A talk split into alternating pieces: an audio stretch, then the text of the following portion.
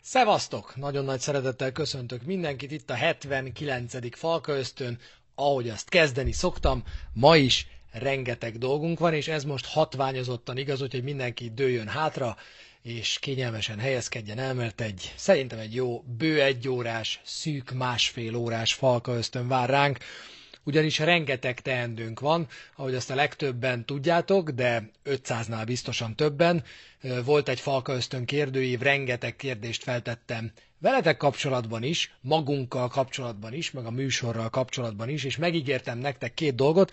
Az egyik az, hogy ezt soha semmire nem használom, és nem gyűjtöm az e-mail címeteket, és nem adom tovább senkinek. Ez így lesz.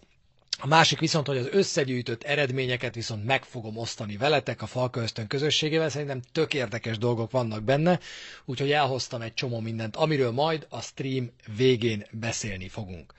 Természetesen szóba kerül majd az, ami itt látható, vagyis a Napoli elleni 2-1-es vereség, amit egyesek győzelemként értékelnek, és ezt én megmondom őszintén, hogy egészen eddig a pillanatig egyszerűen nem értem, beleértve José mourinho a reakcióját is, de természetesen ezt is megbeszéljük majd részletesen, aztán beszélgetünk februárról, mert én azt gondolom, hogy február lesz a kulcs hónap a csapat életében, nem csak azért, mert kell menni egy kört az olasz kupában már szerdán, kell menni egy kört az Európa Ligában, egy kicsivel később, február második felében, és a bajnokságban négy nagyon fontos és nyerhető kötelező mérkőzés vár ránk, hanem azért is, mert a bajnokok ligája helyekre gyúró csapatok közül nekünk lesz a legkönnyebb programunk ebben az időszakban, tehát nem elég, hogy be kell kerülni az első négybe, de nem ártana előnyre is szert tenni a többiekkel szemben.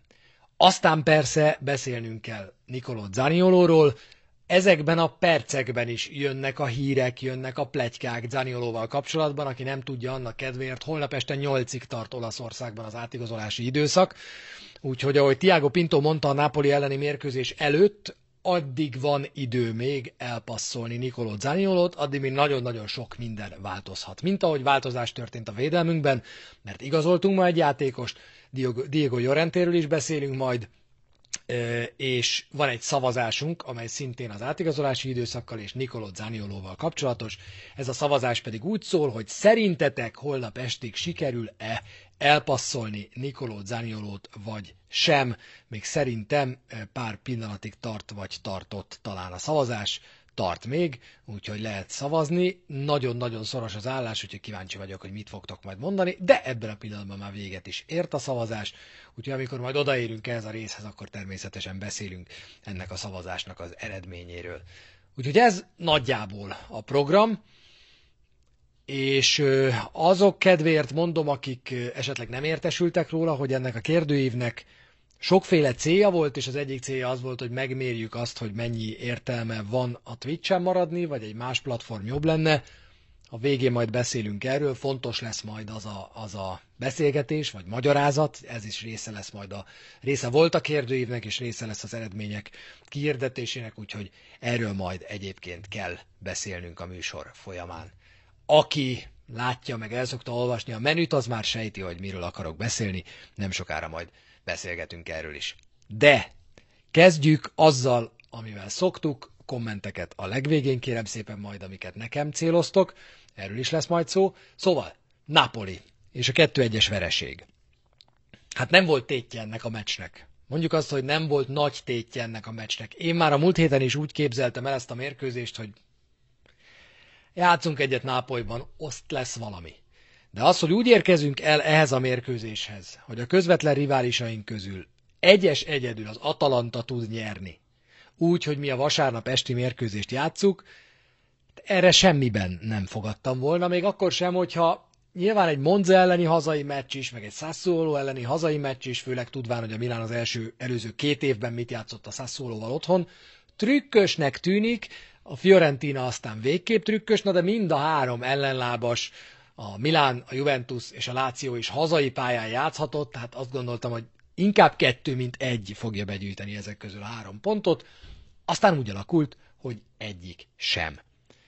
És éppen ezért abban a helyzetben vártuk a meccset, hogy oda lehet férni a dobogóra, ha valahogy egy bravúr győzelmet sikerül elérni. És itt be kell vallanom, hogy én voltam kisebbségben szerintem a mérkőzés előtt a végtelen pessimista hozzáállásommal, mert én úgy voltam vele, hogy ez tényleg egy jutalomjáték, egészen elképesztő az, hogy milyen formát mutat a Napoli, ezek mindenkit rongyá vernek, a Juventus is kapott tőlük egy ötöst, hát utazzunk el, úgyis zártan fogunk védekezni, és hazajövünk egy ilyen sima 2 0 sanszunk nem volt Zakóval. Ne legyen annál nagyobb, ha lehet, és akkor nézzünk a jövőbe, mert utána jön igazából a lényeg. Sorrendben 7 meccset nyert hazai pályán ez a Napoli, sorrendben 18-szor szerzett gólt a Maradónában a Napoli, megállíthatatlannak tűnnek, az biztos volt, hogy a, a gólt azt nem nagyon fogjuk megúszni.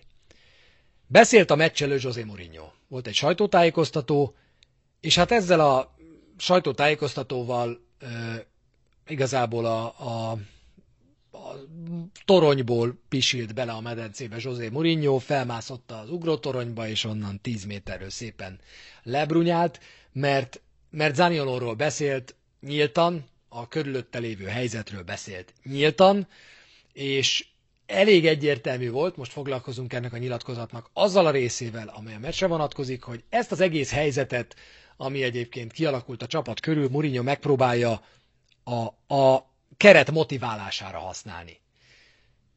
Éppen ezért volt arra esély, hogy egy elég harapós csapatot fogunk látni. De nem én, hanem ti. Mert én ugye NBA meccset közvetítettem mindeközben, legalábbis a mérkőzés első 50 percét azt összefoglaló szintjén ismerem, és ezt mindenképpen meg akartam osztani veletek. Amit ezzel együtt tudok a mérkőzés első fél idejéről, mert azért félszemmel így még az NBA meccs közben is azért így félszemmel figyeltem a meccset. Egyébként nagyon vicces volt. Mellettem meg Dávid Kornél ült, aki meg megveszett, mert ő meg az NFL-re volt kíváncsi, de közben ott ment egy olyan NBA meccs, amiről azra, arra is volt esély, hogy a második félidőre már teljesen sima lesz. Erre nem, minden figyelmünkre szükség volt, mert ahogy a Miami Heat szokta, egy borzasztóan szoros mérkőzés, és nagyon jó mérkőzés lett egyébként belőle. Úgyhogy ment igazából nekem a Róma meccs piciben, de nem láttam belőle javar és semmit, néha oda kaptam a fejem, és akkor azt láttam, hogy a kékeknél van a labda, ami annyira nem lepett meg. Az első félidő végét viszont már láttam, láttam emellett Oszimen gólját, és nyilván összefoglaló szintjén az egész mérkőzést. Amit hallottam azoktól, akik az egész első félidőt látták, olyan üzeneteket írtak nekem, hogy Csabi, ez nem rossz. Ez több, mint amit vártam. Másfél év után láttam ezt a csapatot letámadni, vagy fél év után láttam ezt a csapatot letámadni. Egész pofásak a támadásaink. Egész jól használjuk ki azokat a területeket, amelyeket a Napoli hagy, mert azért ők hajlamosak elkalandozni egy picit elő. Hát mondom, mi lesz ebből? Csak nem valami meglepően szoros mérkőzés. Annak is volt, mondom, ez köszönhető, hogy a Napoli sok emberrel támadott, picit össze-vissza voltak, de egy biztos, a Napoli nem dőlt hátra. Tehát az, kisképernyőn negyed szemmel nézve is látható volt, hogy ez a Napoli nem úgy kezelte a Róma elleni meccset, hogy jó hát nem nyert se a Milán, se a, a, se a Juventus, se a Láció, se senki, igazából mindenki le fog itt maradni hátul, az Atalanta nyert, kit érdekel. Nem úgy voltak vele, hogy oké, okay, akkor dőjünk hátra, hanem úgy voltak, hogy ha ezt is megtoljuk, és már 13 ponttal vezetünk, akkor aztán nagyon sok baj már tényleg nem érhet minket. A szezonnak majd abban az időszakában, amikor a BL-ben is helyt kell állnunk, és helyt szeretnénk állni. Ez a Napoli jó, ez a Napoli piszkosú jó, és ez a Napoli egy nagyon-nagyon szervezett, elképesztő jó futballt játszik, Luciano Spalletti vezetésével, és ezt ellenünk is, ellenünk is bizonyították. Oszimen berúgta a gólját. Oszimen gólja, hát mestermunka volt, mestermunka volt, de azért nekem egy kicsit fájt, hogy egy beadás után valaki kétszer is át tudja venni a labdát, és még mindig nem megy oda senki elég közel hozzá, hogy blokkolják a lövést. Ne értsétek félre, Oszimen elképesztő, ha nem hallotta valaki, akkor annak apró érdekesség. Bocsánat. Csak meg akartam mutatni a menő kulacsomat. Vigdalinak köszönöm. Szóval annak apró érdekesség, hogy ő lehet az olasz bajnokság első afrikai származású gól királya majd. De hát ott volt mellette Spinazzola, ott volt mellette Smalling, és nem ment oda senki úgy, hogy ne tudja ellőni a labdát, vagy hogy legalább fél centire legyünk a labdától akkor, amikor lő, és mindenképp elakadjon a labda. A Spinazzola igazából ilyen kifordult seggel próbált védekezni, amit én nagyon utálok, tehát a lányok szoktak így kidobozni, de hát mindegy, meg néha egyébként egy-két fiú is, de mindegy. Oszimen Besta. Nincs ezen mit szépíteni. Azon volt a legnagyobb vita utána, hogy ez most 0,2-es XG vagy annál valamivel nagyobb helyzet. Hát szerintem, ha azt is megnézzük, hogy milyen helyzetből kellett átvenni a labdát, akkor ez 0,2-nek pont jó lesz. Oszimen berúgta, vezetett a Napoli. Az első félidőben még volt helyzetünk az egyenlítésre, Spinazzola révén az első félidő utolsó pillanataiban, aztán Spinazzolát lecserélték a szünetben, és azon gondolkoztam, hogy vajon a játékával nem volt elégedett Mourinho, vagy mi van, mert az tény, hogy Lozano azon az oldalon, ahol Spinazzónának kellett volna védekezni, hát ott elég sok feladatot hagyott Ibányezre, fogalmazzunk így, de ugyanez a túloldalon is igaz volt, nagyon-nagyon sokszor Mancininek kellett sokkal szélesebben kijönnie Kvaratskhelia-ra, mint ahogy egyébként más ellenfelek védekezése szokták kényszeríteni, akár Ibányezt, akár Mancini. Tehát röviden egy mondatban és sokkal rövidebben úgy lehet összefoglalni, amit az imént elmekektem, hogy abból látod, hogy a Napoli milyen rohadt jó, hogy Ibányeznek és Mancininek rengetegszer kellett az oldalvonal mellett védekezni, onnan kisegíteni, Smallingot egyedül ott hagyni középen.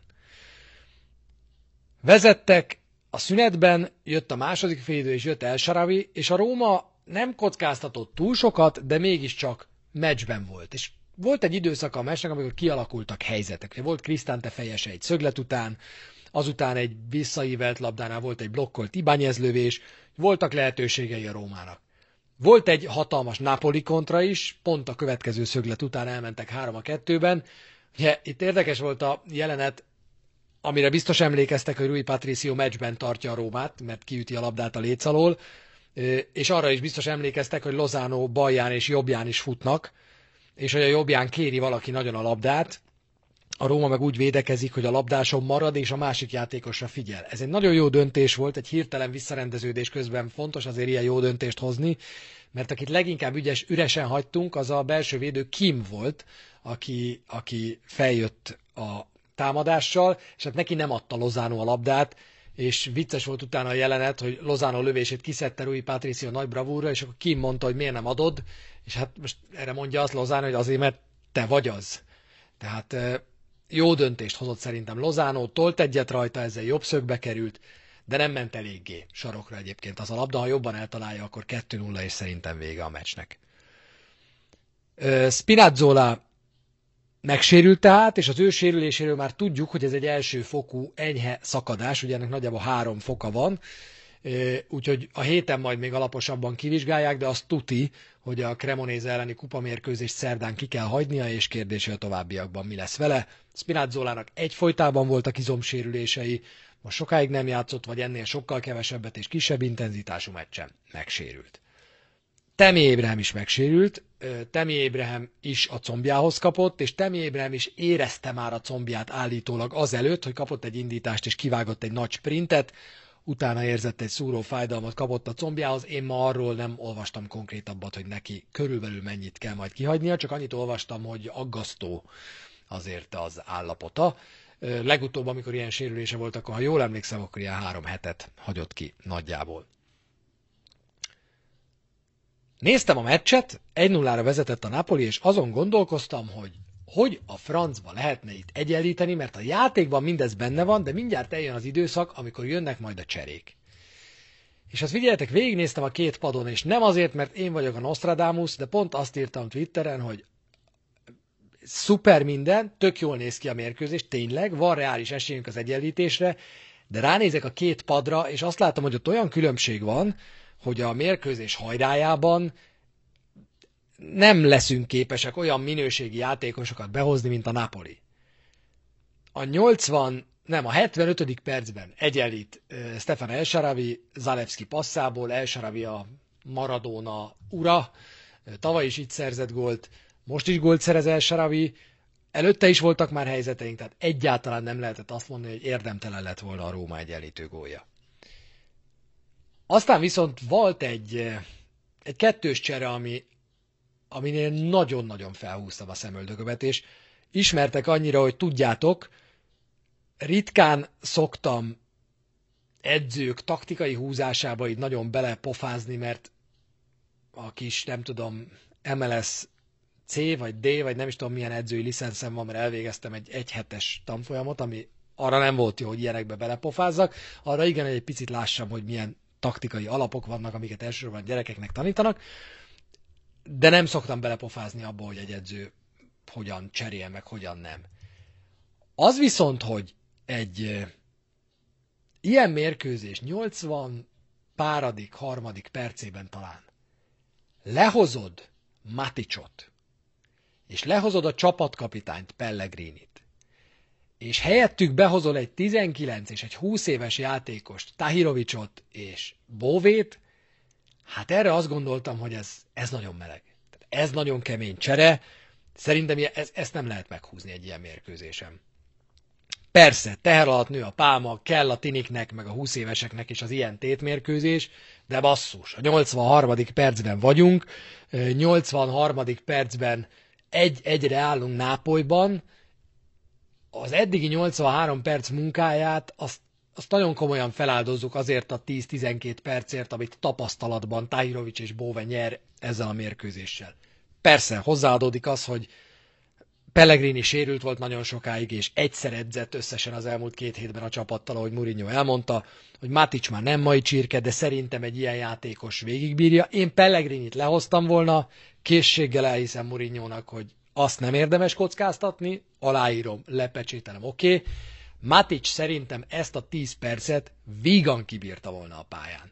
Matic volt az egyik legjobb játékosunk a nem gólszerzők közül, tehát Elseravi kivételével talán a legjobb játékosunk az egész mérkőzésen. Matic tapasztalata elképesztő sokat számít ennek a csapatnak az egész szezonban. Ezt mostanra már nyugodtan és bátran kijelenthetjük. És nem csak most játszott Matic meglepően jól, Matic rohadt jól játszik az egész szezonban. Egy csomót hozzátesz ennek a Rómának a játékához, sokkal rosszabbul állnánk, hogyha nem lenne Matic. És egy 10 percet rutinból ne hozzon le, én nem értettem, hogy Maticot miért hozza le José Mourinho. De hát lehozta. A túloldalon megjött Raspadori, megjött Simeone, meg előtte még Elmász, ilyen kis laza nevek, és aztán meg is született a Napoli vezető gólya újra, természetesen abból, hogy a középpályás védekezésünk elcsúszott, emiatt Ibányeznek ki kellett lépnie, ez egy pillanatra megosztotta Smalling figyelmét, és a cserekirály Simeonénak nem is kellett annál több, berúgta, és már is kettő egyre vezetett a Napoli. A bosszantó igazán az volt ebben, hogy a 75. perc után a Róma nem nagyon hagyott helyzetet a 86-ig a Napolinak. Tehát próbálkozott a Napoli, betoltak bennünket, de három perccel ezután a kettős csere után elkövettük az első ilyen strukturális és komoly védelmi hibát, és ebből már büntettek is. Utána volt még egy nagy helyzetük, és végül egy kettő egyes vereséggel köszönhettünk el a, a Maradónától. Nagyon kell a középpályára Weinaldum visszatérése, nagyon kell a középpályára Darbo visszatérése, Benne úgy láttam, hogy bízott José Mourinho akkor, amikor még egészséges volt. Kamarában egyértelműen nem bízik. Tehát az, hogy egy ilyen mérkőzésen Kamara nem jön be, az, azt én annak a számlájára írom, hogy, hogy Mourinho benne már nem bízik, nem hisz, Kamarára nincs szüksége José Mourinho-nak, ő sem, ő sem, hogy, hogy mondták ma Zaniolóra, nem része a projektnek a továbbiakban. Ez persze Mourinho felelőssége is. Tehát az, hogy a padon ül valaki, akit igazából hoztak neki, hogy használja a középpályán, ahol eleve szűken voltunk, és nem tudja használni, nem tudja beépíteni, ez az ő felelőssége is. Ez a kettős sere is, azt gondolom, Mourinho felelőssége is, és hogyha most visszatekerhetné Mourinho szerintem az időkerekét, akkor nem húzná meg ezt a kettős cserét. Ez a kettős csere, ez, ez szerintem egy egyértelműen vitatható olyan csere volt, amiben amiben akár beleköthetett volna bárki a meccs után. Egy újságírótól szívesen megkérdeztem volna, hogy ugye, vagy egy újságíró helyében szívesen megkérdeztem volna, lehet, hogy az utolsó kérdésed Murinyótól életedben, de hogy ugye 83. perces behozol 19 és fél évet átlagban, azért az, az meleg egy Napoli ellen idegenben, nem? Főleg, hogy ez a bajnok, ahogy elmondta Mourinho. Na, ha így teszed fel a kérdést, akkor biztos, hogy az utolsó. Ö, mit is mondjak? Ö, a meccs után jól éreztem magam. Tehát úgy voltam, hogy Ez a Róma jól játszott, ez a Róma kihozta ebből a meccsből, ami benne volt, semmi szégyelni való nincs ebben a teljesítményben, főleg egy ilyen hét után. De aztán azért az eléggé meglepett, amikor ezt a fotót, amit akik nem podcastként hallgatják a Falköztön most láthatnak, megláttam az Instagramon. José Mourinho kiposztolta, micsoda nagybetűs csapat, micsoda nagybetűs csapatszellem, micsoda nagybetűs teljesítmény, gyerünk, szerdán találkozunk az olimpikóban. Hát mondom, megünnepeltünk most egy vereséget, azért mégis egy zacskó ez. Tehát még egy döntetlen után se nagyon teszel ki ilyen felvételt szerintem. Ö, nagyon sokszor vissza fog ez nyalni. Tehát szerintem ez hülyeség volt. Ezt a fotót kitenni konkrétan hülyeség volt. Az összes vereségünk után az orrunk alá fogják dörgölni ezt a fotót. Minden egyes ö, egy nullás Cremonéze elleni győzelem után az orrunk alá fogják dörgölni ezt a fotót, ez még nagyon-nagyon sok mémnek lesz az alapja. Én nem értettem, hogy Zsozi ezzel mit akart, közben meg persze értettem, Nicolò Zaniolónak szeretett volna üzenni ezzel a mester, de hát ez szerintem elnézte. Mourinho-ból szerintem a meccs után jött ki az az óriási nagy feszültség, ami az elmúlt hetekben benne volt. Ha igaz az, amit a mérkőzés előtt mondott, hogy Nicolò Zanioló ügye már egy hónapja húzódik igazából, és egy hónapja mondogatja mindenkinek, hogy el akar menni, akkor értem egyébként, de, de nem jött ki jól ez a stressz José Mourinho-ból. Mielőtt még Zaniolóról beszélnénk, picit kell beszélnünk a Juventusról és a Milánról. Már csak azért is, mert kiderült, egy, ennyit spoilerezek, kiderült a Falka Ösztön kérdőívben, hogy Na, írjátok be a chatbe, kíváncsi vagyok, hogy ki lesz hozzá a legközelebb. Százalékban írjátok be a chatbe, légy szíves, hogy szerintetek a Falka ösztön nézők hány százaléka Róma szurkoló. Tehát hány százalék mondta azt a kérdőívben, vagy írta azt, hogy az első számú csapata, amelyiknek szurkol, az a Róma. 45, 65, 70, 60, 50, 75, 68, 80, 70, nagyon a közelében vagytok. És engem ez nagyon meglepett. Én azt hittem, hogy ilyen 75-80 százalék lesz minimum. 67-re ment le azt hiszem a végén, de majd látjuk a végén a pontos adatot. Szóval kétharmadunk elsősorban Róma szurkoló, de nagyon sokan vannak itt mások is. És az egyik kérés az volt, hogy egy picit, hogyha lehet, meg van rá idő, akkor többet foglalkozunk más csapatokkal, legyen. Most nem tudok túl sok pozitívumot mondani, de de mindenképpen érdekes az, ami a Juventusnál és a Milánnál történik az elmúlt időszakban. Azt lehetett szerintem sejteni, hogy a Juventus sok-sok-sok-sok-sok-sok egy nullás eredményének vége lesz. Többször idéztem már Greg Popovicsot, a San Antonio Spurs NBA csapatának vezetőedzőjét, akit egyszer egy szezonban, amikor a Spurs folyamatosan megnyerte a hosszabbításos meccseit, és azt hiszem, hogy 5 1 vagy 6 1 állt az első hét hosszabbításos meccse után, akkor megkérdezték tőle, hogy mi a titka annak, hogy a Spurs a szoros meccseket ennyire bitangul be tudja hozni. Mennyire éles ez a csapat, hogy így húzzák be ezeket a meccseket egymás után. Popovics megállt, legyintett egyet, és azt mondta, hogy ah, francokat, ez majd szépen kiegyenlíti magát, mert a szoros meccsek hosszú távon egyenlítésre játszanak. És így is lett. A szezon végére a Spurs nagyjából ugyanannyi szoros mérkőzést, meg hosszabbításos mérkőzést nyert meg, mint a hányat elveszített. Ennek a hosszú távon egyenlítésre játszik az életnek a Juventus és a Milán esetében is van szerintem létjogosultsága. Ö, hozzá kell tennem, hogy a Monza az nem a klasszikus újonc. Mindenki szenved ellenük, és az első perctől kezdve, még Strefezza edzősködése idején is mondtuk, hogy ez a Monza úgy jött föl a Serie B-ből, hogy az első tíz fordulót beáldozták. Aztán beáldozták a vezetőedzőt is, de egy olyan játékot kezdtek el játszani, amelyik jó lesz a szériára. Eleinte még nem megy, meg kicsit lassabbak, kicsit gyengébbek, fel kell még venniük a ritmust, a tempót, de ha ezt próbálják játszani, jó lesz ez a csapat, ráadásul télen is erősítettek azért, és tessék, megérkezett a Monza a szezon most már mondhatjuk második felére, és bizony oda teszik magukat, és akár felsőházi csapat is lehet belőlük.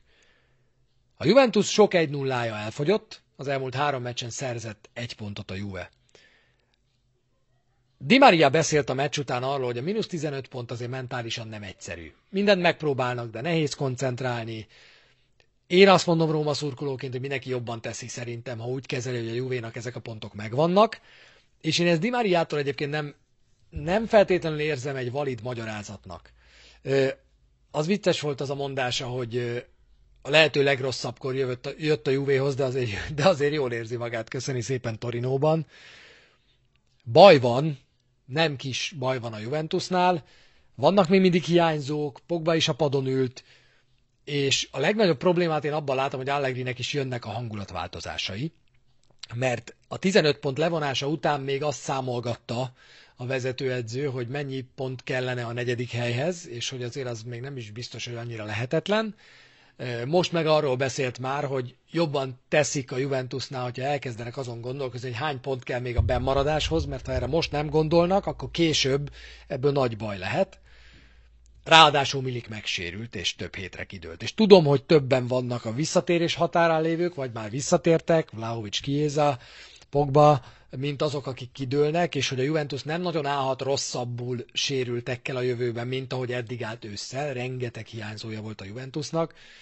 De hát ez a Monza, ez egy, ez egy, ez egy tiszta, sima vereség volt őszintén szólva, ahol a Juve ment előre, és mikor megszületett a második Monza gól, akkor tudtad, hogy ebben a Juve-ban két gól biztos nincs. Tehát az, hogy még egyet begyötörnek, oké, okay, de ebben a Juventusban nem, nem volt, egyszer nem volt kettő gól.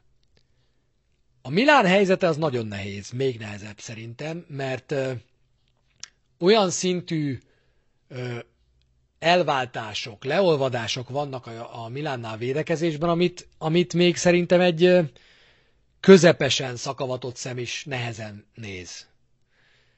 Fájdalmas nézni azt, amit a, amit a Milán játszik. Tehát tudom, hogy a legnépszerűbb az, az a vélemény, hogy Tatarusánu vagy Tötörüsánu tehet mindenről, ki hogy mondja, én Tatarusánunak szeretem mondani a Milán második számú kapusát, és majd ha Menyán visszajön, akkor majd minden rózsaszín lesz, és minden szép lesz, de azért nem. Tehát Tatarusánu sok mindenben benne van, meg nem biztos, hogy úgy irányítja a védelmet, mint Menyán, biztos, hogy nem. Az is biztos, hogy nem annyira ura a 16-osának, mint a francia kapus, és ez elbizonytalanítja a védőket, én ezt aláírom, de hogy kapsz egy ötöst a Sassuolótól otthon, hogy egyszerűen nem koncentrálsz, hogy lazán lekontráznak és sakmatra játszanak, hogy egy sima kényszerítővel agyonverik a védelmet, ez nem az a Milán, amelyik bajnoki címet nyert. Hát nincs olyan, a Milánnal nem fordul az elő, hogy egy szaros kényszerítővel agyonverik az egész védelmet és megkerülik. Itt, itt, itt nagyon nagy bajok vannak, és tudom, hogy a Milán bajnoki címére én is azt mondtam, hogy azért az egy eléggé inflált bajnoki cím, egy sokkal több pont jött ki belőle, mint amennyi elvileg a számok meg a szemteszt alapján is a teljesítményükben volt, de ekkora visszaesésre meg aztán senki nem számított. És Maldiniek van igaza, hogy ilyenkor nyugi a tuti, ma megerősítették Piolit a pozíciójában, és én azt gondolom, hogy ezt jól tették. Mert tény, hogy mióta visszajött Pioli, azóta, mióta megjött Pioli, azóta ez a leggyengébb időszak, de ne felejtsük el, hogy hogy vette át Pioli Gianpaolo-tól ezt a Milánt még 2019-ben. Úgy, hogy októberben kinevezték, október elején, és december elejéig, két hónapon keresztül ez a csapat egyetlen egy mérkőzést tudott megnyerni. Vele minden szezonban volt egy nagy sorozat. Az első szezonban a legvégén, az utolsó 12 meccsből volt 9 győzelem, 3 döntetlen, nulla vereség, a másodiknak az elején, januárig nem kapott ki akkor a bajnokságban a Milán. Az előző szezonban is az elején, ott azt hiszem, hogy talán novemberig tartott ez a sorozat, amíg a Milán nem kapott ki. 10 győzelem, egy döntetlen nulla vereség volt a szeptember és az október. És most se volt rossz az eleje, mert volt 12 vesztett pontjuk januárig, és aztán azóta meg az elmúlt négy fordulóban 8, két zacskó és két döntetlen. Hát ráadásul, ami még nagyobb probléma, hogy bitan kemény sorsolása van a Milánnak, mert jön a városi rangadó, aztán egy Torino elleni hazai meccs, a Torino nem rossz, egy Monza elleni idegenbeli meccs, a Monza most bizonyította, hogy nem rossz, aztán egy Atalanta elleni kvázi helyi derbi, és aztán a Tottenham a BL-ben. Meg talán még ott van egy Fiorentina is a két BL meccs között. Szóval kutya kemény program jön. Egy ilyen program előtt szerintem nem is lehet mást mondani, mint amit a Milán mondott, hogy oké, okay, ennek most neki fogunk menni Piolival. Ha Milán ebből kijön, ebből a hullámvölgyből, akkor nekik is ez az időszak, ez a februári időszak, most azt érzem, hogy ez nagyon sok csapat számára egy borzasztó vízválasztó időszak lehet. Ha ebből az időszakból a Milán megerősödve ki tud jönni, ha talpra állnak ilyen kőkemény sorsolás mellett, akkor ez a Milán simán odaérhet még a második helyre. Az elsőre biztos, hogy nem. Az már a Napoli, ebben én most már szintén egyetértek például Mourinhoval is, hogy sok mindent el tud szúrni Spalletti, és én is mondtam, hogy Spalletti aztán mindenre képes, de egyszerűen nincs olyan kiegyensúlyozott csapat, amelyik képes lenne ezt a 13 pont hátrányt, 14-et, van aki előtt 14, ledolgozni. Nem látom azt, hogy bárki több pontot szerezne 13-mal vagy 14-jel a bajnokság hátralévő részében, mint a Napoli. Ezt, ha folytogatnak, akkor se látom magam előtt.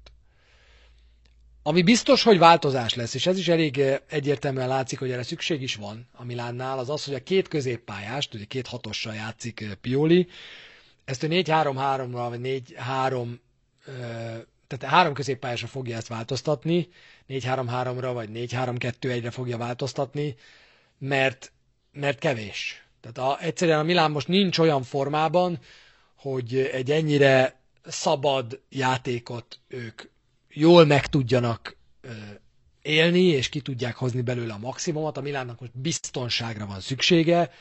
Ez a Tonali Krunic páros most is borzasztóan nézett ki, hát ha egy biztonságosabb játékkal a Milán ki tud jönni a hullámvölgyből. És akkor elérkeztünk a februári programhoz, amit a Milán kapcsán már említettem. Hát a Milánnak van minden Nápolit üldöző csapat közül a legkeményebb sorsolása. Megnéztem, hogy a négy bajnoki forduló lesz márciusban, megnéztem, hogy a top négyért harcoló csapatok, Napolit most kivettem, átlagban milyen helyezés számot elfoglaló ellenfelekkel fognak játszani. Tehát ha megnézzük a következő négy ellenfelet, azok átlagban jelenleg a tabella hányadik helyén állnak.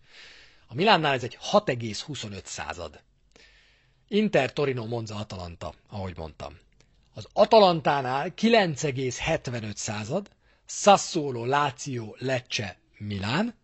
Az Internél ez egy kerek tízes, Milán, Sampdoria, Udinese, Bologna. A Juventusnál 12,75, Salernitana, Fiorentina, Spezia, Torino. A Lációnál 13,75, Verona, Atalanta, Salernitana, Sampdoria. És a legkönnyebb ellenfelei az AS Rómának lesznek az előttünk álló időszakban. Már láthatjátok is, ha nézitek, a képernyőn, bocsánat a német szövegért, de a kicker leírása volt a legegyértelműbb, meg a legjobban, legkönnyebben idehozható, meg a leglátványosabb, meg a leglegleg. Szóval láthatjátok, hogy négy fordulóból mi az Empolival, a Lecsével, a Veronával és a Cremonézével játszunk. Ezek a csapatok jelenleg tizedik, tizenötödik, tizennyolcadik és 20. helyet foglalnak el a tabellán.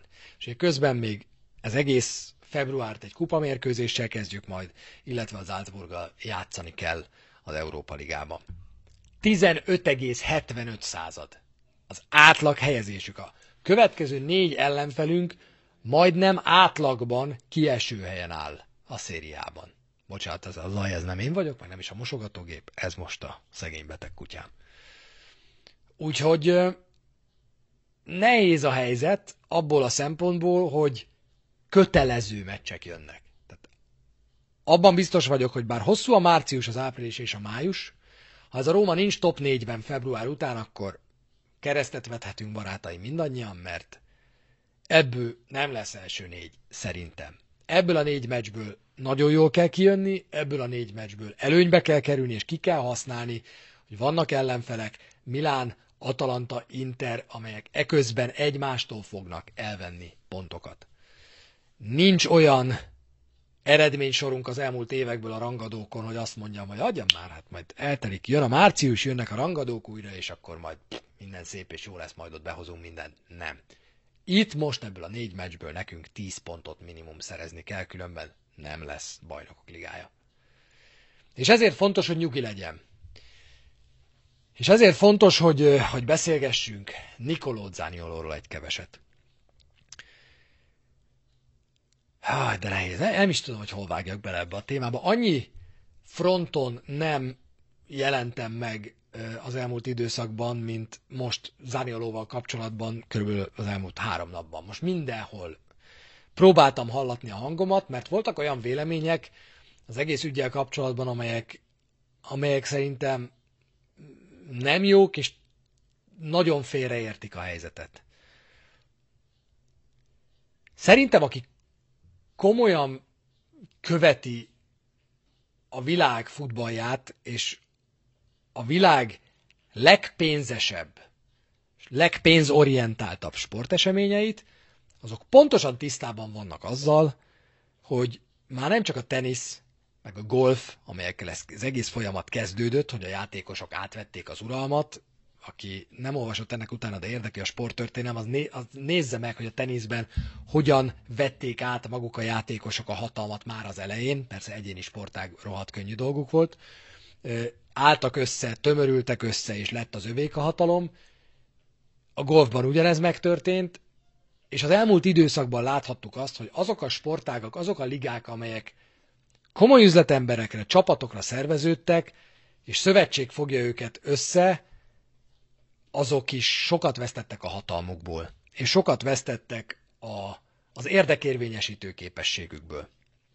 Innen fognám meg a Zanioló ügyet, és innen indulnék el, mert azt gondolom, hogy nem ildomos ilyen helyzetben azt állítani, hogy a klub gyerekes, hogy a klub óvodás módra viselkedik, hogy a klub ö, hogy a klub egy seggfej. És nagyon sok ilyen véleményt olvastam, és Isten látja a lelkem, nem azért mondom, mert a Rómáról van szó. Ha valaki ismeri, hogy mit gondoltam James Hardenről, amikor el akart menni Houstonból, hogy mit gondoltam azokról az NBA játékosokról, akik sorra kényszerítették ki ezt az elmúlt években, hogy ők érvényes szerződés ellenére elhagyhassák a klubjukat, akkor pontosan tudjátok, hogy én ezekben az ügyekben kivétel nélkül mindig a klub oldalán állok. Miért? Mert ha kimondjuk azt, hogy Zaniolónak szegény, kicsit Zaniolónak, hát neki igaza van. Hát mit bántja őt ez a klub? Hát hogy lehet olyat mondani egy ilyen szegény, szerencsétlen, két tércalak szakadáson átesett gyereknek, hogy ha, ha nem vagy hajlandó most eltakarodni, akkor fél évig te nem játszhatsz. Hát szegény. Hát mi, hogy bánik vele ez a klub? Ez egy, ne haragudjatok, ez egy nettó hülyeség. Ugyanis vagy tudod, hogy a játékos kérte azt, hogy adják el, és akkor nem állíthatsz ilyet, vagy ezt nem tudod, akkor viszont felületes voltál a témában. Nem kívánhatod azt továbbá, hogy abban a sportágban, amit te szeretsz, amiből adott esetben élsz, mint én is. Én bizonyos fokig a családom megélhetését a labdarúgásnak, a sportnak, a kosárlabdának, a szériának, az NBA-nek, a bajnokok ligájának köszönhetem. Az én személyes érdekem is az, hogy ez az üzlet prosperáljon, jól menjen. Mindenki tudja, hogy a Rómánál egy három éves terv lépett életbe az új tulajdonosok megérkezésével, és ennek a három éves tervnek José Mourinho mellett Nicolò Zaniolo is szerves része volt. Nicolò Zaniolo a következőképpen vette ki ebből a részét. Szegény, valóban, borzasztó, tényleg sajnálom, kétszer tércalak szakadást szenvedett. Ebben a helyzetben a klub szerintem a lehető legtámogatóbban lépett fel. Az ezt követő időszakban szintén a klub a lehető legtámogatóbban lépett fel, hiszen annak ellenére, hogy a szériá konkrétan legrosszabb cselrátájával rendelkezik, például Nicolò Zanioló, hogy rengeteg labdát elszór, hogy borzasztó sok lövésből nagyon kevésszer talál, hogy az esetek túlnyomó többségében nem játszik jól, és azt is ki lehet mondani, azt a véleményt is meg lehet védeni, hogy bizonyos esetekben kerékkötője a csapatának, ennek ellenére a Róma folyamatosan kiállt mellette. Folyamatosan kiállt mellette. Még az a Mourinho is, aki, és ezt pont ugyanazok szokták mondani, akik most a Rómát szidják, az a Mourinho is, aki a busz alá szokta haigálni a játékosait. Mindig kiállt mellette. Na ez a játékos most fogja magát, és azt mondja, hogy távozni akar. Van egy három éves terve egy klubnak, amelyik éppen financial fair play intézkedések alatt van, és sajnos ez a klub éppen egy olyan, amelyikre ezek a szabályok még érvényesek is. Tehát nem elég, hogy be kell tartani őket, de még számon is fogják rajta kérni. Ez a klub kidolgozott egy három éves tervet. Ez a klub ennek mentén próbál haladni. Ennek a klubnak a tulajdonosai több mint 800 millió eurót fektettek bele ebbe a csapatba. Nem kell őket sajnálni, mert van még két milliárd a bankban, semmi gond. Csak 800 millió eurót fektettek bele abba, hogy ezt a szarkupacot, ezt rendbe hozzák, építsenek egy stadiont, építsenek egy keretet, idehoztak egy sztárvezetőedzőt, aki idehozott sztárjátékosokat, elkezdődött egy teljesen transzparens, világos építkezés, az eredmények hol jönnek, hol nem jönnek, ez egy ilyen építkezésnél teljesen normális, de mindenki vért pisál Trigóriában, hogy a dolog működjön. És akkor jön egy gyerek, akiért mindent és még többet megtettek, és egyszer csak azt mondja, hogy el akar menni innen, de igazából nincs hova. Nincs hova, és ebben volt igaz a Murinyónak. Nem vo- ez a gyerek behisztizett. Semmi más nem történt, mint elkezdett hisztériázni. És pontosan tudjuk, hogy Zanioló pontosan ez a típus, aki elkezd egyszer csak hisztériázni. És ez a hisztéria most nagyobb volt. Engedjétek meg, hogy a lehető legkorrektebb véleményt, amit én az elmúlt egy hétben olvastam, ahelyett én tovább ventilálnék, felolvassam. Daniele Adani, egy volt játékos, jelenlegi szakértő szavai ezek. A játékos erőszakolta ki, hogy eladják, anélkül, hogy vevőt hozott volna. Minden rossz volt, az időzítés, a bejelentés módja és a körítés is. Aki pedig a legtöbbet vezet, veszít ezzel az egész történettel, az maga Zanioló, aki nem fog játszani, nem fog fejlődni, akinek meg fog rekedni a pályafutása a saját hibájából. Skamaka ugyanennyi idősen elment a Premier League-be, a West Hambe játszani, amelyikről akkor még nem tudta, hogy annyira jó lesz, mint tavaly, és aztán olyan szar lesz, mint idén, de elment a Premier League-be, ahol nincsenek olyan sikerei, mint Olaszországban voltak a Sassuolónál, és igaz, hogy jobb helyen áll a tabellán, de elment a Premier League-be, és nem lett tőle baja, nem rekedt meg a pályafutása. A bordósárgákhoz már nagyon-nagyon nehezen fog visszakerülni, és persze veszít a Róma, és veszít Olaszország is. Elkezdett hisztizni úgy, hogy nem volt ajánlata, és kijelentette, hogy ő nem hajlandó a továbbiakban itt játszani. Két dolgot lehet megemlíteni szerintem Zanioló védelmében. Az egyik az nagyon komoly, a másikról meg nem tudom, hogy igaz-e, ezért majd óvatosan nyilatkozom erről. Bocs. Az egyik az, hogy ezt a gyereket a következő Tottinak kiáltották ki sokan.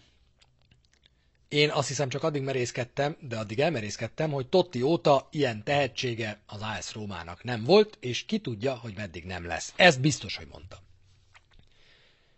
Egy 19 éves srác, mert akkor, amikor ezt kimondták róla, körülbelül ennyi volt, aki úgy robban be a bajnokságba, hogy emlékeztek a Sassuolo elleni góljára, segre ülteti a védőket, majd segre ülteti a kapust, és megrúgja körülbelül az év gólját, az év legpofátlanabb gólját, az biztos. És ezt kikiáltják róla, az elszállhat. És ez szerintem, tehát erre szerintem nem nagyon van orvosság. Különösen, hogyha, tehát még ha az olyannál olyanabb a családi háttered, és egyébként két lábbal a földön jársz, és borzasztó, én is elszállnék. Egy ilyen állapotban pedig elszáll a térded. Borzasztó tragédia, kilenc hónapot kihagysz, visszatérsz, játszol egy hónapot, elszáll a másik térded is. Visszatérsz, másfél évig játszol, és vára nem megy. Nem megy. Szétgyúrod magad, ez az első próbálkozásod. Erősnek akarod érezni magad, agyongyúrod magad, veszítesz a robbanékonyságodból. Oké, okay, következő szezonra szálkásítasz, lefogysz, egy picit gyorsulsz, de még mindig úgy tűnik, hogy a játék intelligenciád, a játék, az érzés nem költözik beléd vissza.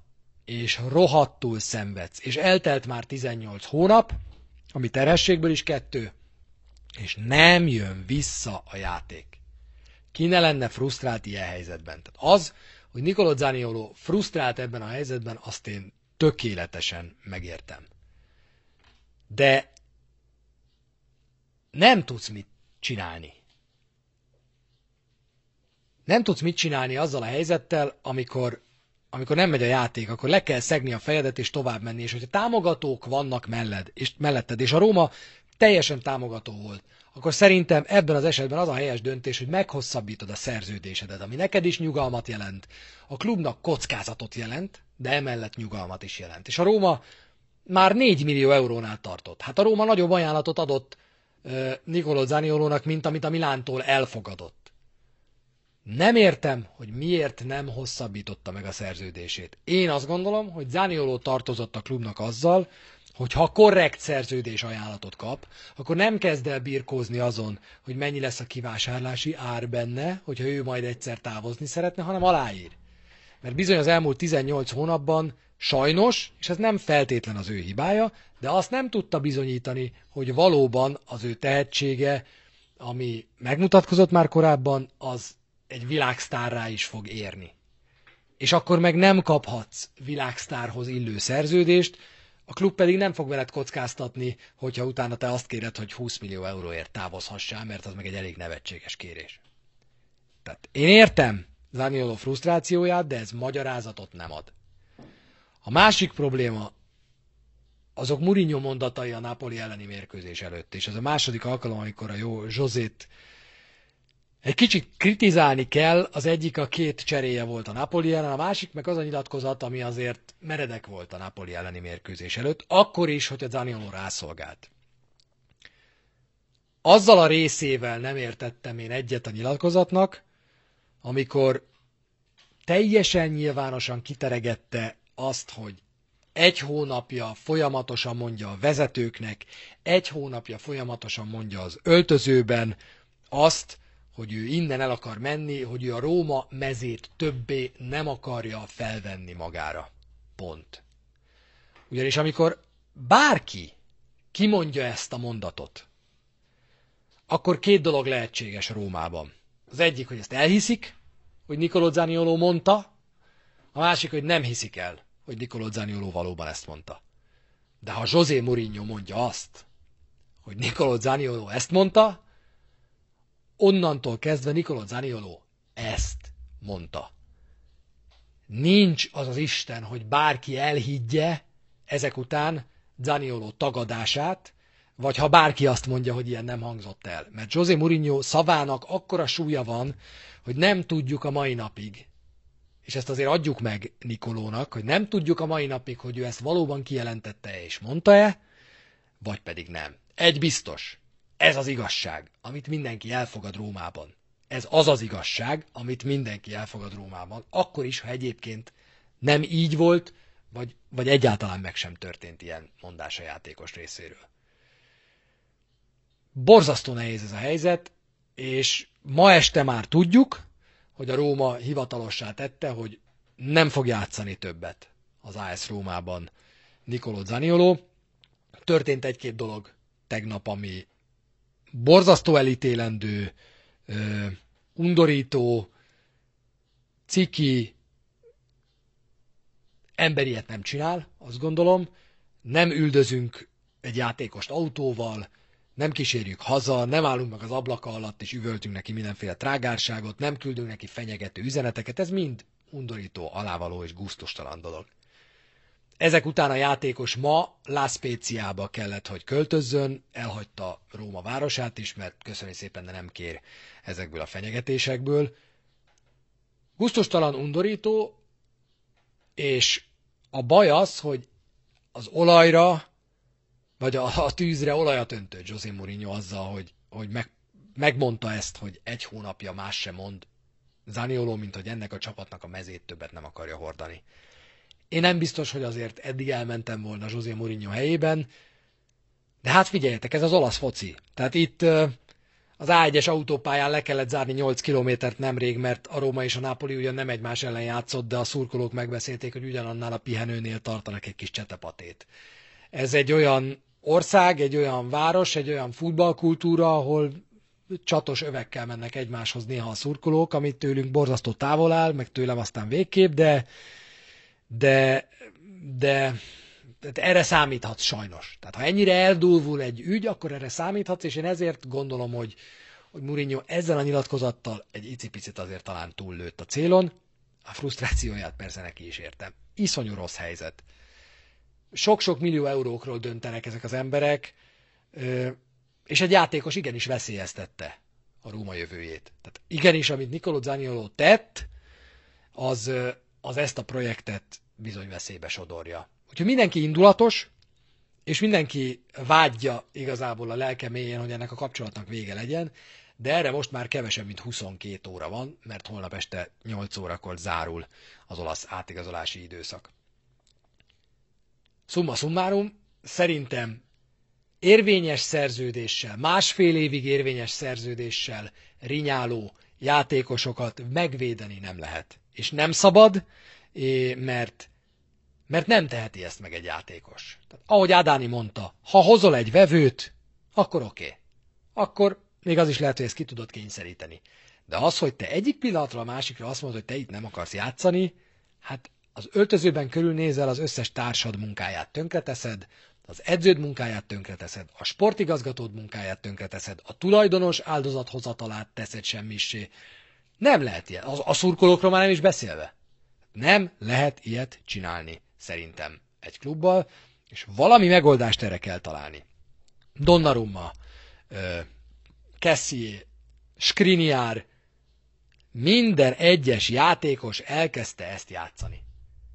És én ezért mondtam azt, hogy ez az utolsó pillanat, másfél évvel a szerződés lejárta előtt, amikor Pintóéknak igenis rá kell szorítani Zanioló nyakára, mert most még 20 pár millió euróért el tudják adni Nikoló Zaniolót. Ha ez az ügy nyárig húzódik, ide a rozsdás bököt, hogy 20 alatt fogják eladni valakinek. És ez mind a klubot károsítja. Azt a klubot, amelyik jelenleg borzasztó nehéz anyagi helyzetben van, mert már nem csak a tulajdonosi áldozatvállaláson múlik az, hogy hány 10 millió euróért igazolnak játékosokat. Szóval ezt valahogy szankcionálni kéne, valakinek ezt ki kell találnia, hogy a játékosok teljesen ingyen ne távozhassanak. Szerintem ez nonsens, hogy teljesen ingyen elmehet egy játékos egy klubtól, úgy, hogy már másfél évvel előtte rinyál, és nem ír alá szerződés hosszabbítást. Itt valami bánatpénzt, vagy annak a csapatnak, amelyiknek, amelyikhez megy, vagy hogyha így rinyál másfél évvel a szerződése lejárta előtt, akkor kelljen kifizetnie az összes fizetését visszamenőleg a klubnak.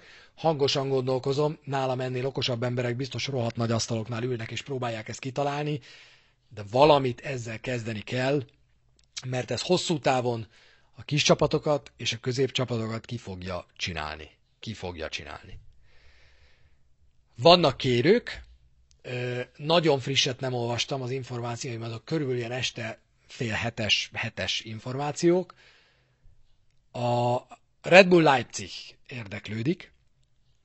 Ott ugye megsérült Enkunku, megsérült Dani Olmo, és ezért valakit keresnek most kölcsönbe tudnák vinni, de nyári garantált vásárlással, és egy 20 pár milliós ajánlatról, 27 milliósról beszélnek.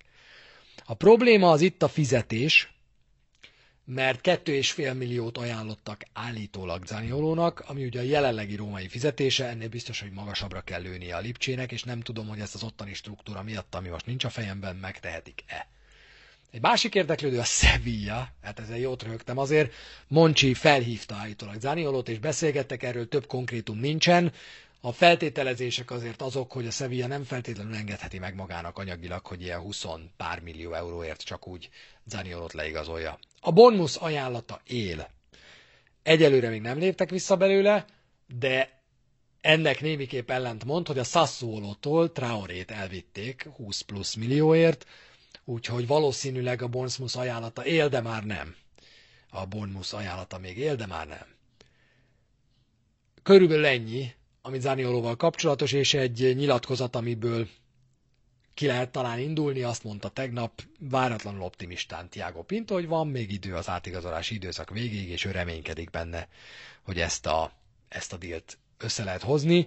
Egy valamiben nem fog belemenni a Róma, hogy vásárlási kötelezettség nélküli kölcsönt írjanak alá. Tehát olyat lehet, mint amit a Lipcse ajánl, hogy figyelj, most kettőért kölcsön veszük fél évre, és aztán 25ért nyáron garantáltan megvásároljuk. Mert ebben az esetben a Róma is most tud úgy igazolni, hogy kölcsön vesz valakit, és aztán nyári garanciával megvásárolja. De abban nem fognak belemenni, hogy opció legyen rajta, és hasonló ö, bótságok.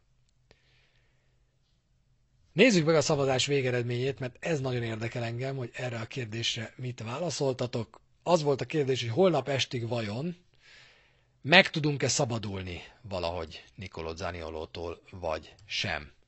Az ítélet az, hogy 52-48 százalék. Tehát 50-50, nem tudjuk, hogy meg tudunk-e szabadulni Nicolò Zaniolótól, vagy sem.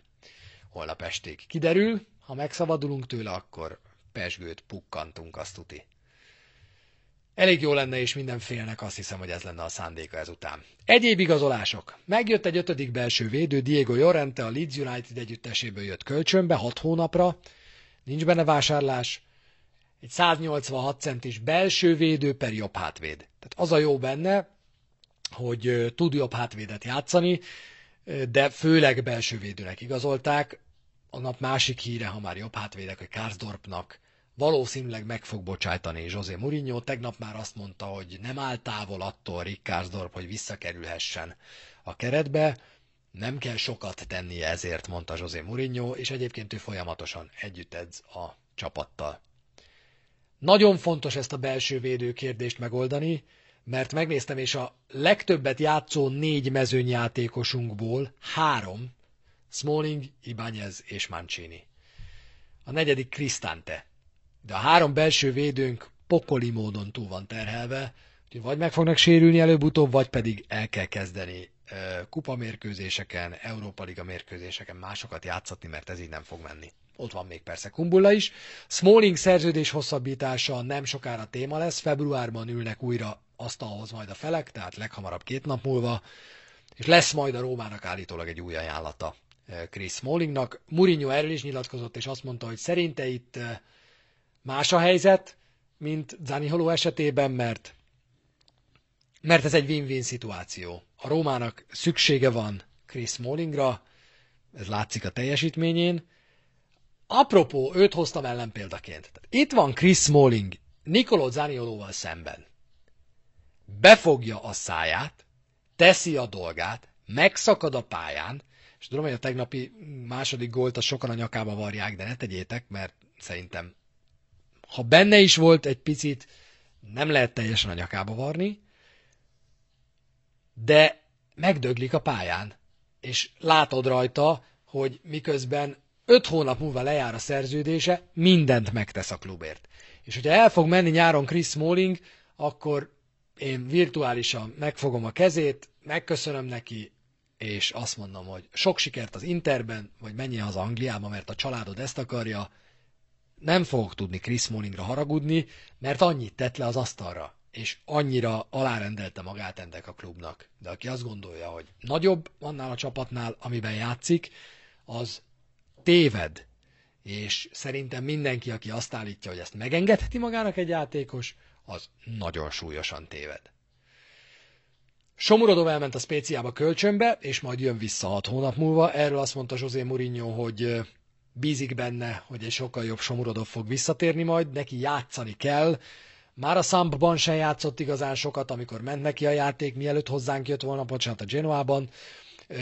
Nálunk sem tudott sokat játszani, most talán megpróbálhat újra bizonyítani, jó lenne. Azért kell szurkolnunk, hogy a Spéciában majd, majd játszon folyamatosan. Az akar visszamenni Angliába, Olaszországból, aki angol és a családja rágja a fülét, hogy figyelj, most már szép ez a Róma, de most már húzzunk innen haza, mert én szeretném, hogyha otthon fejeznéd be a pályafutásodat, szerintem ez érthető.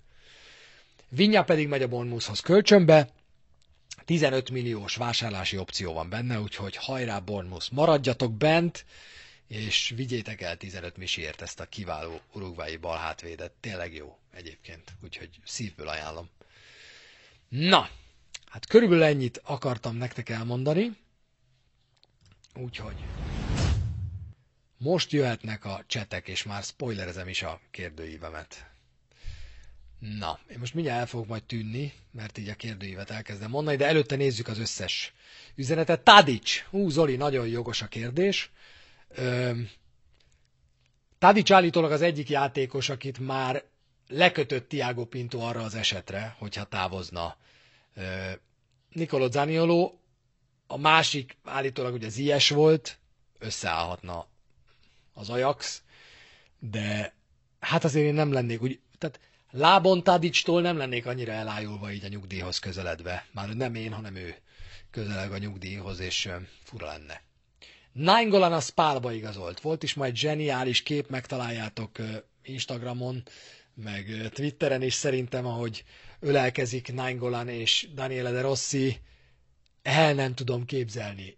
El nem tudom képzelni, hogy, hogy bármit hozzátegyem még a játékukhoz, de hát legyen úgy, hogy, hogy hozzá fog tenni valamit. Zies Paris Saint-Germain, ez már fact? Ez már tuti? Kicsit spádrukkerek leszünk, az biztos. Vikárió, őt szeretnénk megszerezni, első számú kapusnak majd Rui Patricio után. Szerintem Patriciónak már nem annyira fűlik a foga ahhoz, hogy első számú kapus legyen. Úgyhogy Vikárióért óriási sorban állás van viszont. Úgyhogy nehéz ügy, nehéz ügy. Azt tudom, hogy másodikán közvetítesz újra, viszont Róma meccs közvetítés mikorra várható? Hát gyerekek, másodikán csütörtökön közvetítek egy Láció Juventus mérkőzést az olasz kupában. Hm? Láció Juventus meccs, vagy hát Juventus Láció meccs az olasz kupában, alig várom, hogy mind a két csapat hatot cseréljen, és páros lábbal rúgják ki őket az olasz kupából administratív hiba miatt, úgyhogy majd meglátjuk. Ö,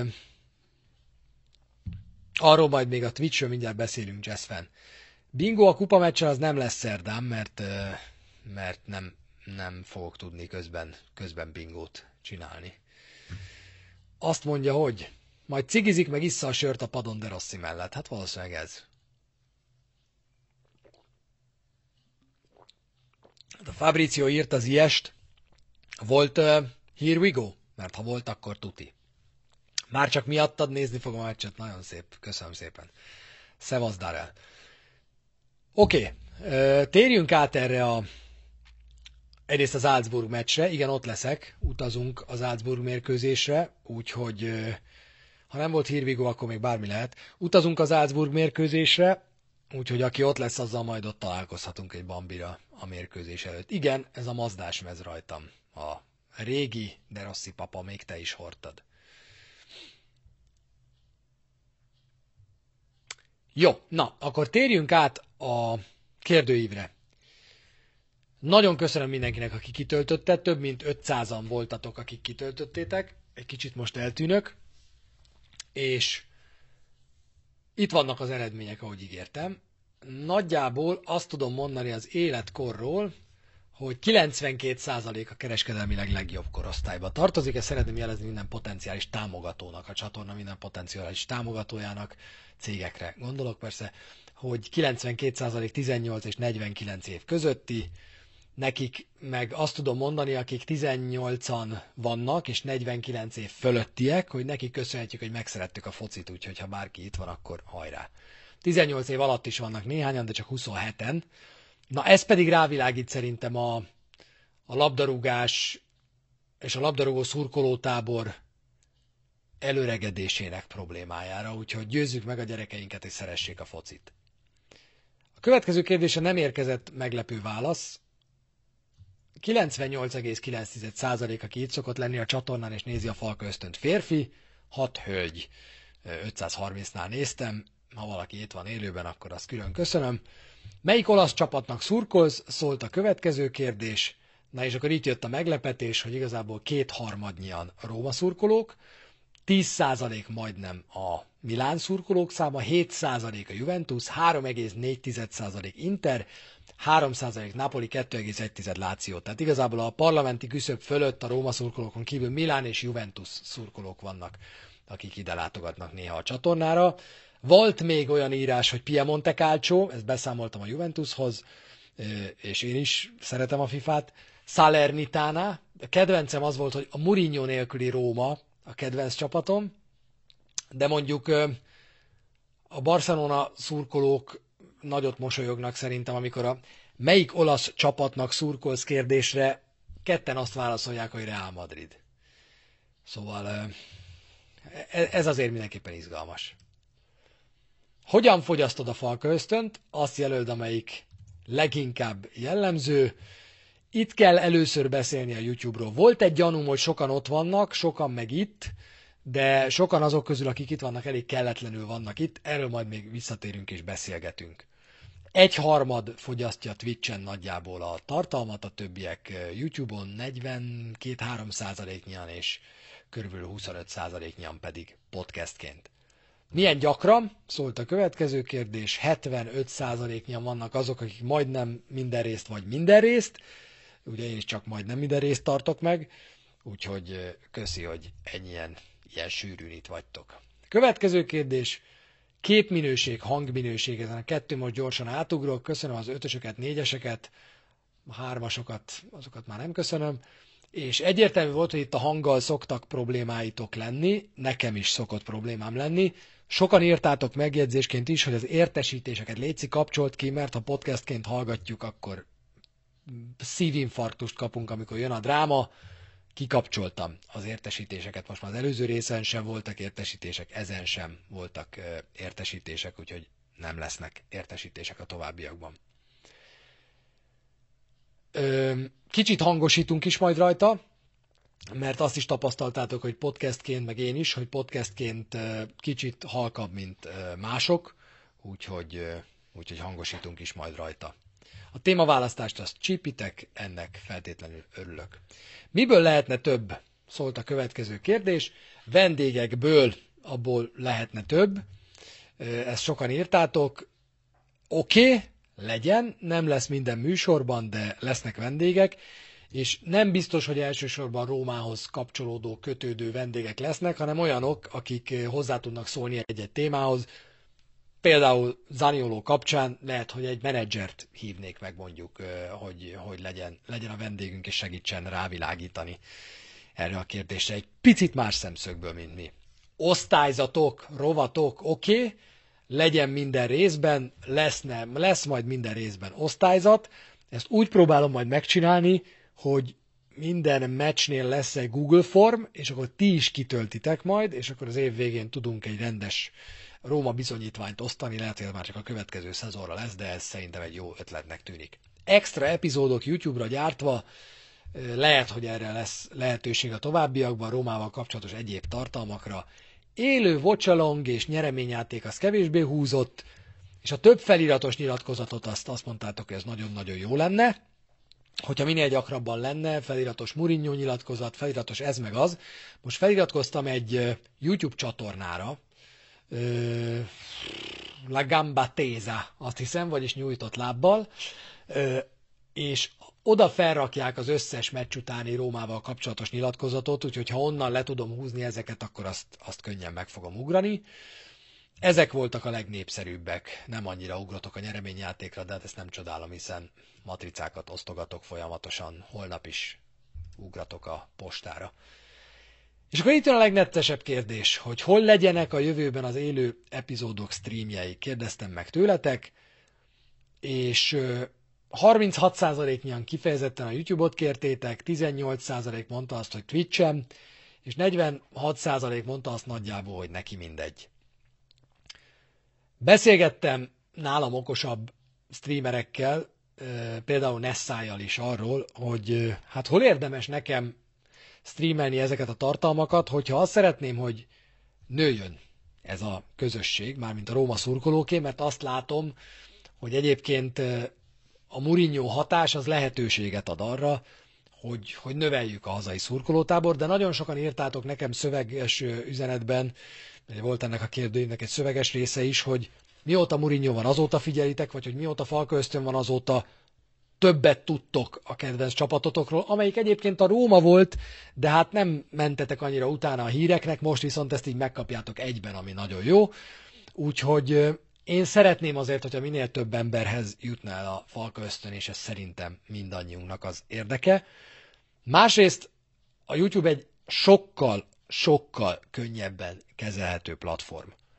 A harmadik az egy sokkal könnyebben barátkozik össze streaming szoftverekkel, és tényleg könnyebb kezelni. Kevésbé bonyolult, ezt a Twitch-et főleg gamingre találták ki. A harmadikok, hogy az én időm véges, bármennyire is szeretném, hogy ne az legyen, de amikor itt van egy stream, akkor utána a YouTube-ra azt külön le kell gyártani, külön el kell nevezni, külön fel kell tölteni, idő. Gaming streamek nem nagyon vannak, és őszintén szólva azt hiszem, hogy nem is nagyon lesznek, és egyébként is megfigyelhető, ezt csak nagyon halkan mondom, hogy egy-két gamer is elkezdett átmenni a YouTube-ra, mert mert az egy icipicit úgy tűnik, hogy jobb, meg rentábilisebb platform is lehet akár nekik, de legalábbis oda is streamelnek. Úgyhogy mivel nekem gaming tartalmaim nagyon nem lesznek, viszont Falka ösztönt azt szeretnék örök élet plusz egy napig, ezért azt a, tudom, hogy sokak számára fájdalmas, de mégiscsak fontos döntést meghoztam, hogy a jövő héttől a stream a YouTube-on lesz elérhető. Itt a Twitch csatornán friss tartalom nem fog felkerülni már, úgyhogy ha tudtok, akkor, és úgy tudom, hogy a chatben, ha jól állítottam be, akkor el is fut körülbelül három percenként egy üzenet. Ha tudtok, akkor, akkor iratkozzatok fel a YouTube csatornára, mert az élő streamek azok mostantól ott lesznek majd és akkor oda fel tud kerülni automatikusan a felvett, és, és sokkal könnyebb lesz a kezelhetőség nekem is. Ha lesz esetleg mellette más tartalom, ugye az is oda fog majd felkerülni, és így minden szépen egy helyen tud gyűlni. Na, hát ennyit akartam igazából mondani, és vannak még egyéb kommentek, amelyeket elhoztam. Mindeközben mondom, hogy tudom, hogy látom Jazzfen is kérdezi, hogy mi lesz a csatornapontokkal aki Twitch csatornapontokban jártasabb nálam, és tudja, hogy át lehet valakinek adni, vagy mit tudom én, akkor, akkor az jelezze, és akkor valamit ki tudunk ezzel találni. Ez a csatorna, ez most ilyen téli álmot fog aludni majd, mint egy, mint egy medve. Szuper a kérdőív, jó látni, hogy fontos a véleményünk, közös meccsnézés is lehetne valamikor. Egyfajta közönség, de szemetek vagytok az OnlyFans-el, te jó Isten, de szemetek vagytok, Annyi, annyira szemetek vagytok, és Annyira tudtam, hogy ez lesz. Tudtam, hogy ez lesz. FIFA stream. Viktor, én örülnék, ha lenne, de nem lesz. Azt most mondom, hogy nem lesz. Szuper a kérdőív, jól látni, hogy fontos a véleményünk, közös meccsnézés is lehetne valamikor, egyfajta közönség találkozó jelleggel, majd beszélgetés, a meccs kibeszélése, elemzése. Erről Discordon beszélgessünk, meg a következő streamekben beszélgessünk. Van ezzel kapcsolatban ötletem, de erről meg Baskával dumáltam, akinek voltak már ilyen Patreonos közönség találkozói, és azt mondta, hogy a meccsnézés az valahogy sose nagyon jött be, vagy jött össze. Én arra gondoltam, hogy egyszer egy ilyen mozis meccsnézés, az például szerintem elég jó lenne. Tehát, hogy fogunk egy nagy rangadót, és akkor arra egy nagy moziterembe elmenni, csak a kérdés az mindig, hogy hányan gyűlnénk majd össze, úgyhogy ezt szépen el kell kezdeni összeszervezni, elkezdem majd én, és aztán meglátjuk. A Discordon lesz ez egy társalgó. Discordon most is nagyon pörög az élet jazz fan. Tehát ezt a bandát, ezt a Discordon legegyszerűbb egyben tartani, hát te is pörögsz, hiszen tudod. az jeli bandi, arra van szükség. Ha nem jössz el, akkor összeveszünk. Igyeksz, további vélemény. Igyekszel nagyon diplomatikus, nem nagyon elfogult lenni, ami alapvetően tetszik, de azért ez mégiscsak falka ösztön alkalmanként kibújhatna belőled a véres szájú farkas romanista, mint például a romanista blog szerzőiből. Én vagyok olyan, én ilyen vagyok kb. mint most. Tehát engem fel lehet húzni pár dologgal, Zánioló szerintem akkor most tetszett neked, amit arról mondtam, mert egy-két dologgal fel lehet húzni, de egyébként meg így ilyen viszonylag nyugodt gyerek vagyok, úgyhogy ezt fogjátok kapni szerintem a továbbiakban is. Na, nem a, nem a Csabi simogató kommenteket hoztam, hogy Jeli Bandi szavajárását használjam, úgy, hogy itt a következő. Tök jó, amit csinálsz, de sajnos úgy tűnik, hogy az utóbbi időszakban egyre több az olyan téma, amelynek a kiinduló pontja az, hogy Dimarcio azt írta, vagy hogy Románó szerint, stb.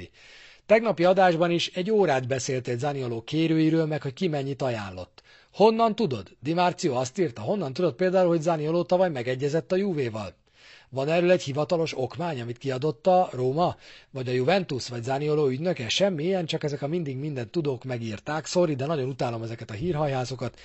Szerintem éppen pont annyira kártékonyak a folyamatos hazudozásaikkal, mint a játékosok ügynökei. Egyfolytában csak széthúzást meg káoszt generálnak, és soha nincsenek számon kérve akkor sem, hogyha három napon belül írják le az ellenkezőjét annak, amit két nappal előtte állítottak.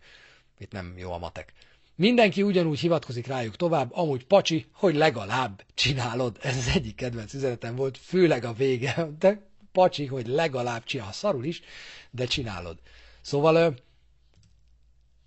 azért szerintem a Zanioló téma az eléggé duplán aláhúzásra került azóta, hogy itt elkezdtünk beszélgetni erről, mert nincs ennél forróbb téma lassan az egész, az egész olasz futballban. Gyakrabban kellene kommenteket hoznom, nem?